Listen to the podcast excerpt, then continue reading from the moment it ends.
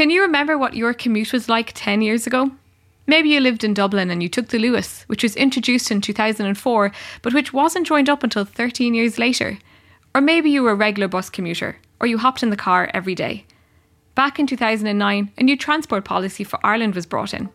It was called Smarter Travel and set out the steps to ensure that people chose more sustainable transport modes, like public transport. Now fast forward to 2019, and have things improved at all?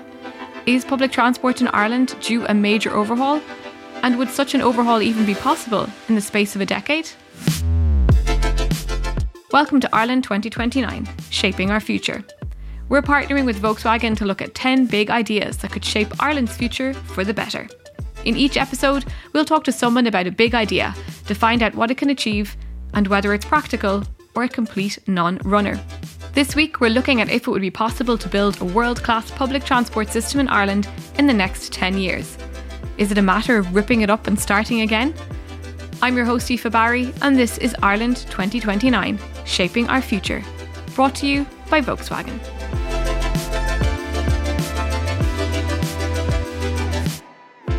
David O'Connor, Head of Environment and Planning at TU Dublin, believes that Ireland could build a world-class public transport system with many benefits. For Ireland to achieve its climate change targets, to build a decent quality of life and to maintain an acceptable standard of living for everyone, there's no doubt that we need to invest in well-planned public transport networks. We need these for our communities, our cities, and our regions. This can be achieved sustainably and far sooner than people imagine, particularly if we invest in very well-planned, high-quality bus networks. We have the most sprawled society in Europe, the third worst obesity levels, and the worst traffic congestion. Rather than betting on costly, risky, and long-term mega-projects, we would do far better by investing in better public transport services. We also need to invest in healthy streets and spaces. Looking to 2029, the returns are potentially huge if we can do this. Economically, but also a healthier and happier future for everyone.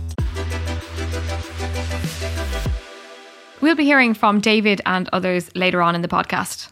Joining me now to discuss the idea of building a world-class public transport system in Ireland is Cormac Fitzgerald.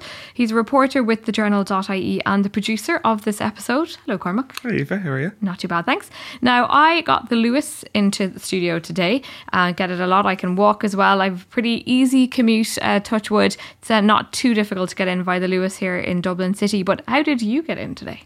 Yeah, so I got a bus in. I got the 9 in from Glasnevin Avenue.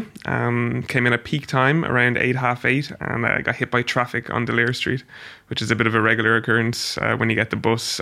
We have serious congestion issues in the city. A report earlier this year found that Dublin had one of the worst congestion rates to city centre in Europe. So that's how I got in. It was a bit much. So what you're highlighting there is what a lot of people, I think, living in the capital city anyway, definitely, and in some of the bigger cities in Ireland are experiencing, is that there's public transport there, but that once you get into very near the city centre, that's when you hit the traffic. And so even though you've got the bus and the DART and the Luas, and you've got the cycle lanes, and you've got pedestrians, and you've got cars in Dublin, you can really hit some traffic. And you can come across areas like the College Green area where there are new and unusual perhaps arrangements there for travelling. So let's look at public transport then in Dublin, we'll say, first of all. Do we have numbers on how many people actually do take advantage of public transport in the city? Yeah, so the NTA and the council last year released a report, and we found that 107,000 people travel into Dublin city centre on public transport every day across a mixture of the services you said, Luas, Dublin Bus, we've Irish Rail and the DART. Outside then of the city centre, or outside of Dublin, the main public transport options would be Irish Rail trains and Bus Éireann. Passenger numbers are increasing across all public transport. So in the 3 years up to 2018, the NTA said we saw a 16% increase on people taking public transport. So numbers are going up along with population. So we've got more people taking public transport, but we also have more people living in Ireland. So it makes sense that we have the two of those. But anybody that walks down a main street in any city at the moment will see there's also a lot of cars. So do we know if we're very dependent on cars in Ireland? Do we have numbers around that too? Yeah, definitely. The car is still the main mode of transport in Ireland. I think an interesting figure around how much cars we have is that since Ireland's first motorway was first built in 1983, We had about 800,000 or so cars then, and today we have 2.1 million cars on the road. So 2.1 million cars on the road. That is a lot of drivers, and that would probably lead people to ask, well, why are people not taking public transport then? What is leading people to, you know, get into their car rather than take public transport? Do you have any kind of, I suppose, thoughts on that particular, those particular reasons why people are choosing to drive rather than get on the Luas or the bus? Or yeah, I wonder when the connections aren't there, I guess, especially outside of Dublin. We've got a huge sprawl. We have poor connections, and maybe the price of public transport is quite significant as well. It definitely is an issue. Do we have government policies at the moment that are particularly focusing on this area? Yeah, we have the National Development Plan, Project Ireland 2040, which was launched last year, and that commits €8.6 billion on public transport over the next 10 years across a variety of different projects, trying to improve numbers on public transport, trying to improve connectability, and just improve our daily commute in general, I think. Which I think a lot of people listening to this were very happy to hear about, that there is that focus on trying to improve public transport, because if you don't have good public transport, there's not going to be reasons for people to actually get on that bus, get on that train, etc. Definitely. So you're talking about government policies there, but you also need projects to actually do the work to get the roads built, or to get, you know, the new forms of transport going, or just get things working smoothly. Do we have projects underway at the moment? Yeah, absolutely. There's a couple of ones in the pipeline and some we've completed. We're talking about the Luas Cross City, which was a really big project and had some teething problems when it first started, but definitely improved connectability, and we've seen increased passenger numbers on that in Dublin. And that was to join the two lines up. Now, they weren't exactly joined, but this is take a little trip. Essentially, the green and the red line in Dublin were joined.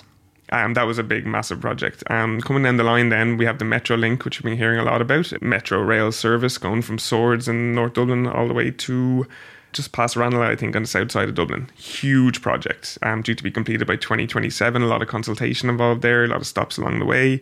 Then we have the Bus Connects, which is sort of new bus corridors, dedicated bus corridors coming in and out of Dublin city centre. I think when it's done, it'll be something like 230 kilometres of bus lanes and then 200 kilometres of cycle lanes along that, to just try and have your, like, you know, you can get your bus. So I was talking about congestion there, to really streamline your bus from the suburbs into the city. Again, that's going to be completed over the next 10 years or so. Outside of Dublin then, in Cork, your hometown, we have a new light rail system. €1 billion worth of funding will be committed to that.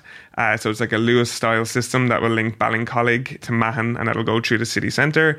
There's meant to be improved buses coming as well, and more cycling infrastructure. So there are definitely projects coming down the line over the next 10 years as well. When you're looking at public transport in other countries as well, one of the big features tends to be that cycling actually features really heavily, far more heavily than it features here, doesn't it?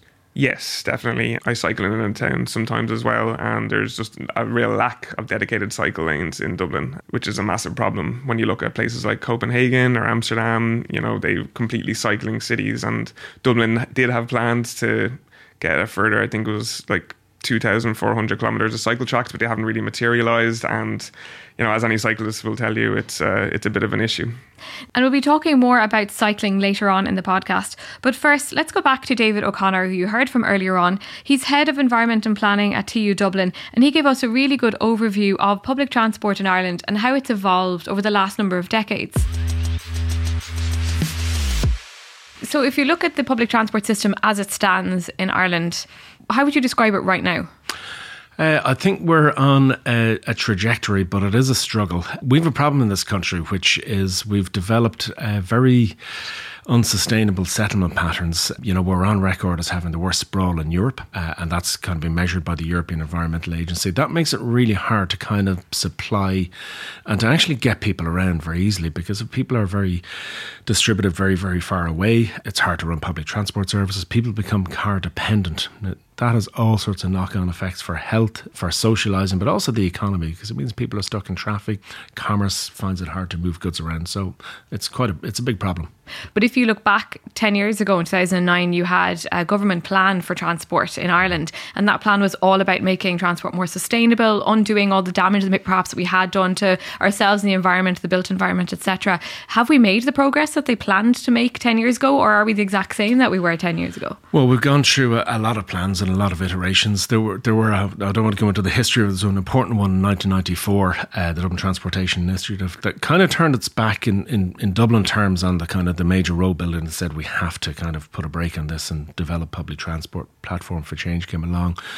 There were a lot of plans, and around that time the government was probably still harping on about major mega projects. If we spend kind of 56 billion, we'll solve the problem in kind of 20, 30 years. Actually, the cities that have succeeded have taken a different approach. Now, there is a strategy on the table, so the National Transport Authority, they're in charge now. They got a statutory plan through, which is quite important for Dublin, I think around 2013. And that kind of said two things. There's a little bit of some of the old kind of the big mega infrastructure in there, but a lot of it is about kind of saying we now have to actually invest in public transport networks and build up those networks. So that's good, but we have to really make those investments. Are there other big projects you'd be thinking of when it comes to moving forward in the next 10 years? Well, yes, I think Bus Connects is very important. And Luas Cross City, look, I think it was the right thing to do to connect the Luas lines. It didn't make sense to have these kind of two disconnected things. And bringing the Luas through the city was very, very difficult. It was quite impressive how they did that. But if you look at the, you know, I think it was 370 million euros invested in that short section of track, and then maybe twice that for 16 corridors. And 4 orbital corridors around the city as well. So Bus Connects is huge. What we're putting into it per kilometre is a fraction of what we've put into Luas, and even a smaller fraction again of, say, what we're looking at putting into MetroLink, what we're now calling the, you know, Metro North. So there is this kind of thing, and then up and down the country, you know, Eamon Ryan was in the Dáil a few months ago on a private member's motion, and he said that, you know, he went in and he asked the Department of Transport, Tourism, Sport, what are you spending your money on now? He found that they had 52 projects and every single one of them was roads. Right. Every single one of them, which was extraordinary, because that's really literally making the problem worse. Because I was going to ask, are we kind of reliant on particular areas, or are we over-focusing on particular areas when it comes to different projects and things like that? It sounds like we perhaps are in Ireland. Can you maybe tell me a little bit more about that? Yeah, no, definitely. Well, let's contrast what we're doing with cities and countries that have a better record of success in this. And, you know, a lot of people kind of talk about the Copenhagens, the Amsterdams, the Zurichs, the Stockholms, these cities that are really kind of working towards a high level of sustainability. And actually, if you go back, you know, they started with very high levels of traffic congestion as well. And they also started with very high levels of motorization policies, which is what we have now. You know, there were literally motorway building programs through the heart of Amsterdam. And there were, you know, big sort of community-led opposition to that. They changed their tack and they started actually, you know, literally restricting car access to the city. And that allowed them to build up public transport, but it also allowed them to invest in better streets and public spaces. You know, the expression now is healthy streets, mm-hmm. you know, and basically that's a street that is safe, that's attractive, that tends to get high levels of walkability, so people feel safe there. Shops tend to do well, public transport tends to do well, and people, you know, there's no traffic congestion, so the economy is doing well. And then you also mentioned other countries that have, you know, changed how they kind of have seen public transport and made major changes. You mentioned Amsterdam as well. And also there is the S-Bahn in Berlin in Germany, which is another really interesting example of taking public transport and ensuring that it helps the community, the people living in the area, not just people in the centre of a city. Can you tell me about the S-Bahn project? Yeah, the S-Bahn is a particularly interesting one. And I mentioned at the start about, you know, transport networks for our regions as well. And that's something that is particularly important for most people travelling around Dublin now are probably travelling outside the M50. And they're, you know, commuting to or from many, many outlying towns that are growing at a phenomenal rate. Now, we don't really have a solid plan for those towns in transport terms. That's probably the single biggest problem that we face. You know, if towns that were maybe 10, 15 years ago, 5,000 people, now they're 12,000 people. You know, apart from the basic amenities that they're lacking, they need good public transport systems. So getting back to the S-Bahn system, it was Schnellbahn, the kind of city speed network, that's what it's called, and other countries came along. It worked so well that other countries came along, just called theirs the S-Bahn as well. It was like a model of basically regional transport. And it meant that Berlin and, you know, quite a lot of other German cities like Hamburg and Munich did this as well, Dusseldorf and all the cities in the industrial part of Germany. They said, you know, if our growth is going to be out in these satellite towns, we have to connect all these up, connect them to each other and connect them to the city centre. That kind of saved the core city because it didn't sprawl. It sort of stayed compact. And it meant that the towns outside the city worked as well. So I really think we need a very high quality rapid transit network for our towns around Dublin.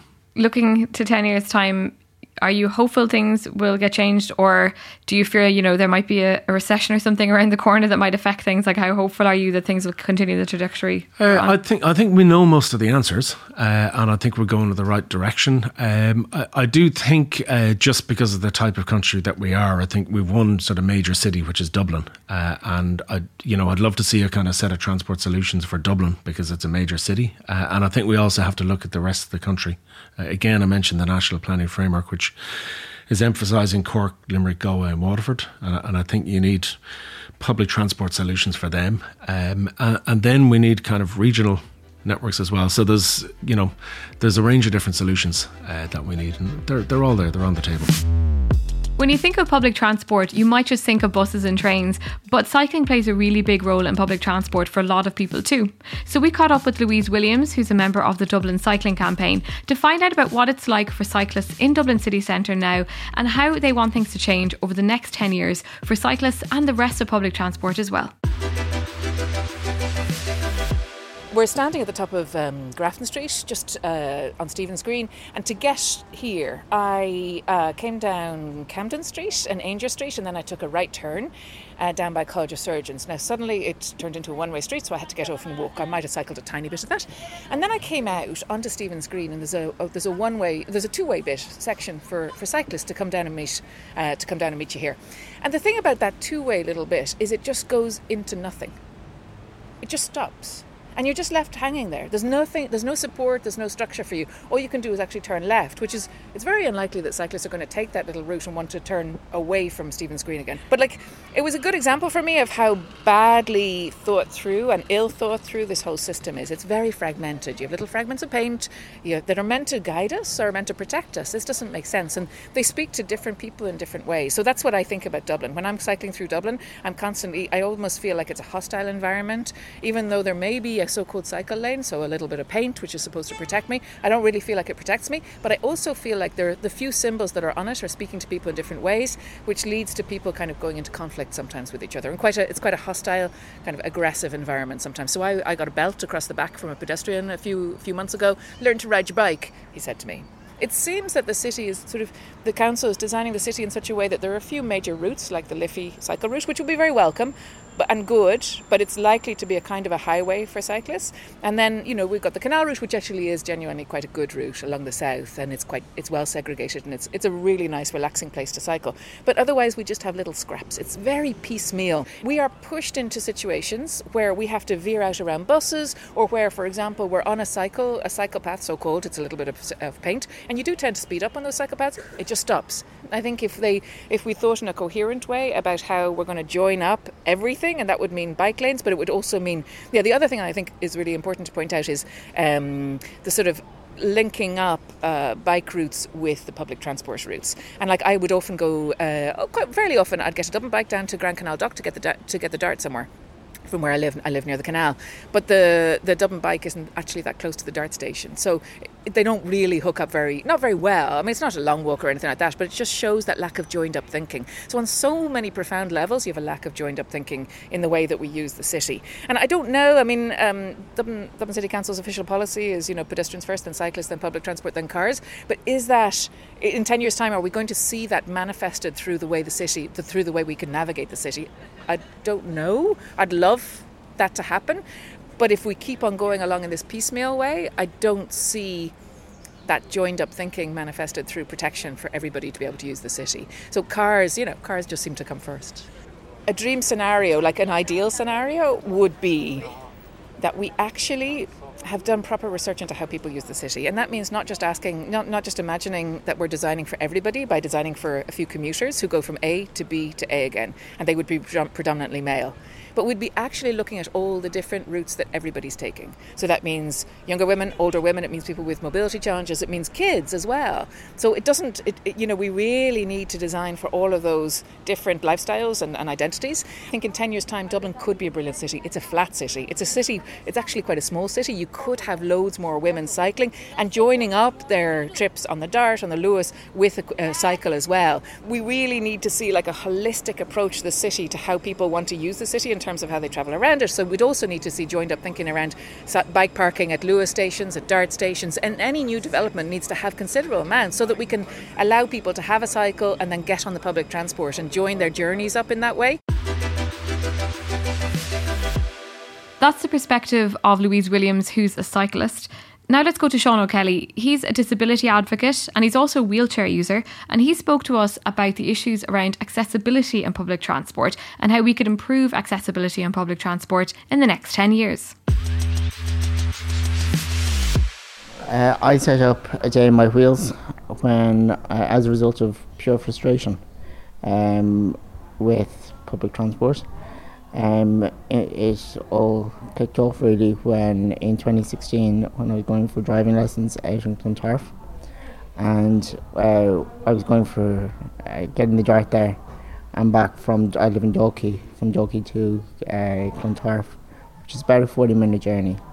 Back then, according to Irish Rail, they needed, in theory, it was 24 hours notice. It's now down to 4 hours, which is good, but it could be improved. I always gave them a couple of hours notice, never the 24. On this particular occasion, I got on the DART, all was fine, got to Clontarf DART station, there was nobody there to meet me. This has happened many, many times before. The driver got me off. I approached the lift. Once I got off, I approached the lift to discover that it was out of service, and I was never told. This happens many, many, many times. And that's why when meeting you today, I said, if at all possible, somewhere where I can get parking, because I refuse to use public transport. And I shouldn't feel like that. I really, really should not feel like that, feeling caged, feeling uncertain about public transport in Ireland. A very good example of public transport in Ireland is the Luas. The Luas is amazing. I mean, that's the only reliable, because you can just get on, get off whenever you want. I do hold out hope, but in order for that hope to be maintained, policy needs to change. We're not giving a dig at the men on the ground. It's policy. It's policymakers that need to get their act together. Now let's look at one of the more futuristic possibilities for public transport in Ireland. In studio with me, I have Akil Vorakara and Colm O'Brien. They're two students who are working on the Airloop project, which is a Hyperloop project inspired by the work of Elon Musk. And they have some very interesting ideas around what an Airloop could do for Ireland. Do you want to tell me about this idea of what Airloop is and what Hyperloop is? It's a form of vac train, like a train in a vacuum-sealed tube that was first conceptualized in around 1799, that early. Wow. So the way that the white paper works, which is the original Elon Musk concept, was that a pod, which is inside the tube, is accelerated by a linear induction motor and then rides on air bearings because its speed is so great in this tube, which doesn't have complete vacuum in it. It has a tiny bit of air in it. It funnels that air underneath it so that it has like this cushion of air that it rides on, so that it's very frictionless.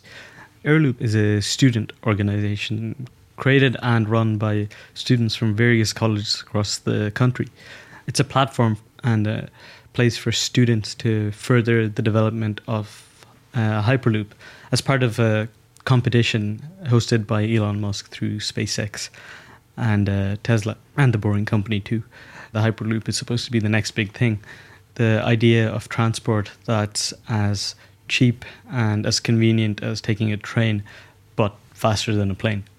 The kind of breakthrough that the Hyperloop is going for, that when you travel in a vacuum, you can more efficiently get to high enough speeds that you could, like we always quote in our slide deck, that you could go from Dublin to Galway in 10 to 15 minutes. And would that be the aim with something like Airloop, to actually, have a number of different, routes around Ireland where people could actually travel by Hyperloop? Currently, it's far too early for that. Absolutely. Yeah. But we're trying to raise awareness so that when the time comes, when Hyperloop has actually been realized, in other parts of the world, like, for example, the a state in India just commissioned a route that's very long and connecting two huge cities. But that will probably be built in, the next 5 to 10 years. And it remains to be seen whether that's a success or not. And say the technology did work out and worked as fast as people think it would, how would it, reinvent or change public transport then in Ireland? It's very important to realise that when you want to go to that high speed, you need a lot of distance to actually accelerate. So you wouldn't be going from Pierce to Connolly on a Hyperloop. Yeah. But it could change almost, the economic landscape of the country, because you could connect the west and the east. You could connect Dublin to Galway, Galway to Cork, Cork to Dublin, and you could do that entire loop in 25 minutes on a Hyperloop. And that means that people could feasibly live out west, but they could still work in Dublin. So I'm back in studio with Cormac Fitzgerald. Welcome back, Cormac. How are you, Aoife? And now comes the moment where we turn on the machine, the great 2029 forecasting machine. We're going to put all the ideas that we have from this episode, we put them into the machine, and then the machine is going to give us a verdict. Do you want to do the honours? Absolutely, yeah. I'll just fire it up now. I've never seen a machine quite like this. Yeah, you'll notice it has wheels too, so... Wheels. Potential public transport option as well. It's a very interesting colour scheme as well. That's it. It's firing up there now.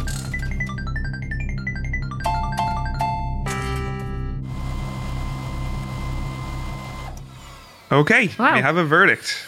Okay. I'll pass it to you, Aoife, to do the honours. Thank you. This is quite an interesting experience, seeing what this machine's going to tell me. So, it says, could happen, but there are obstacles. Okay, yeah. Would you agree with the great 2029 forecasting machine on that verdict? I think I would, yeah. We noted at the start that there are some nice projects coming down the line. We mentioned things like Bus Connects and the MetroLink. Bus Connects in particular really has the capability to vastly improve the commuter experience, I think, in Dublin. But it's going to require a lot of political will, and it's going to require proper funding and targeted funding from government. And I think around other issues like, say, accessibility, we have a lot of problems with accessibility on Irish Rail services at the moment. That's going to need to really be looked at. And while we have made improvements over the last number of years, we're going to have to continue to that if it's going to go anywhere near world class. Same with cycling infrastructure as well, I think. Yeah, I think it's really clear that there is, a need for planning for public transport to not just be myopic and focused on one particular thing, that it has to take in many different levels. So when you're thinking public transport, like we've heard, you can't just think bus and rail. You also have to think cycling, even though that is like an individual form of public transport, it's still a form of public transport. And then when it comes to accessibility as well, ideas around accessibility continually evolve, and you constantly have to have in mind, if you're going to look at public transport in Ireland, can everybody access it? Is this physically accessible to people? And then there's the environmental aspect of it as well. I mean, we saw the green wave at the last elections. Do you think that green wave is going to keep on going, keep on pushing, and will actually lead to more change in public transport as the years go on? Yeah, I think it'll probably have to, for no other reason than the less we do about our greenhouse gas emissions, the more it's going to really cost the country down the line. So yeah, I think, possibility, and as we all know, in the history of Ireland, we have a great history of always following through with all our planning projects, right? There's never any issues. And, maybe in 10 years' time, we will see something like when you go to London, you can tap on with your debit card and get on a bus and then get on, the form of transport, and that it's all linked and seamless and doesn't cost that much money. We can dream. Perhaps that dream will come true in 2029. We will have that world-class form of public transport in Ireland. Yeah, why not? Thanks for listening to the 10th and final episode in this 10-part series on Ireland 2029. This episode was brought to you by producer Cormac Fitzgerald, presenter Aoife Barry, series producer Orla Ryan, editor Andy Roberts, and executive producer Christine Bohan. Thanks to Paula Lyon and all of our contributors for this week's episode. Ireland 2029 is a podcast from the Journal.ie, supported by Volkswagen. It's time for electric cars for the people. Discover the future of electric mobility with the Volkswagen ID family at volkswagen.ie.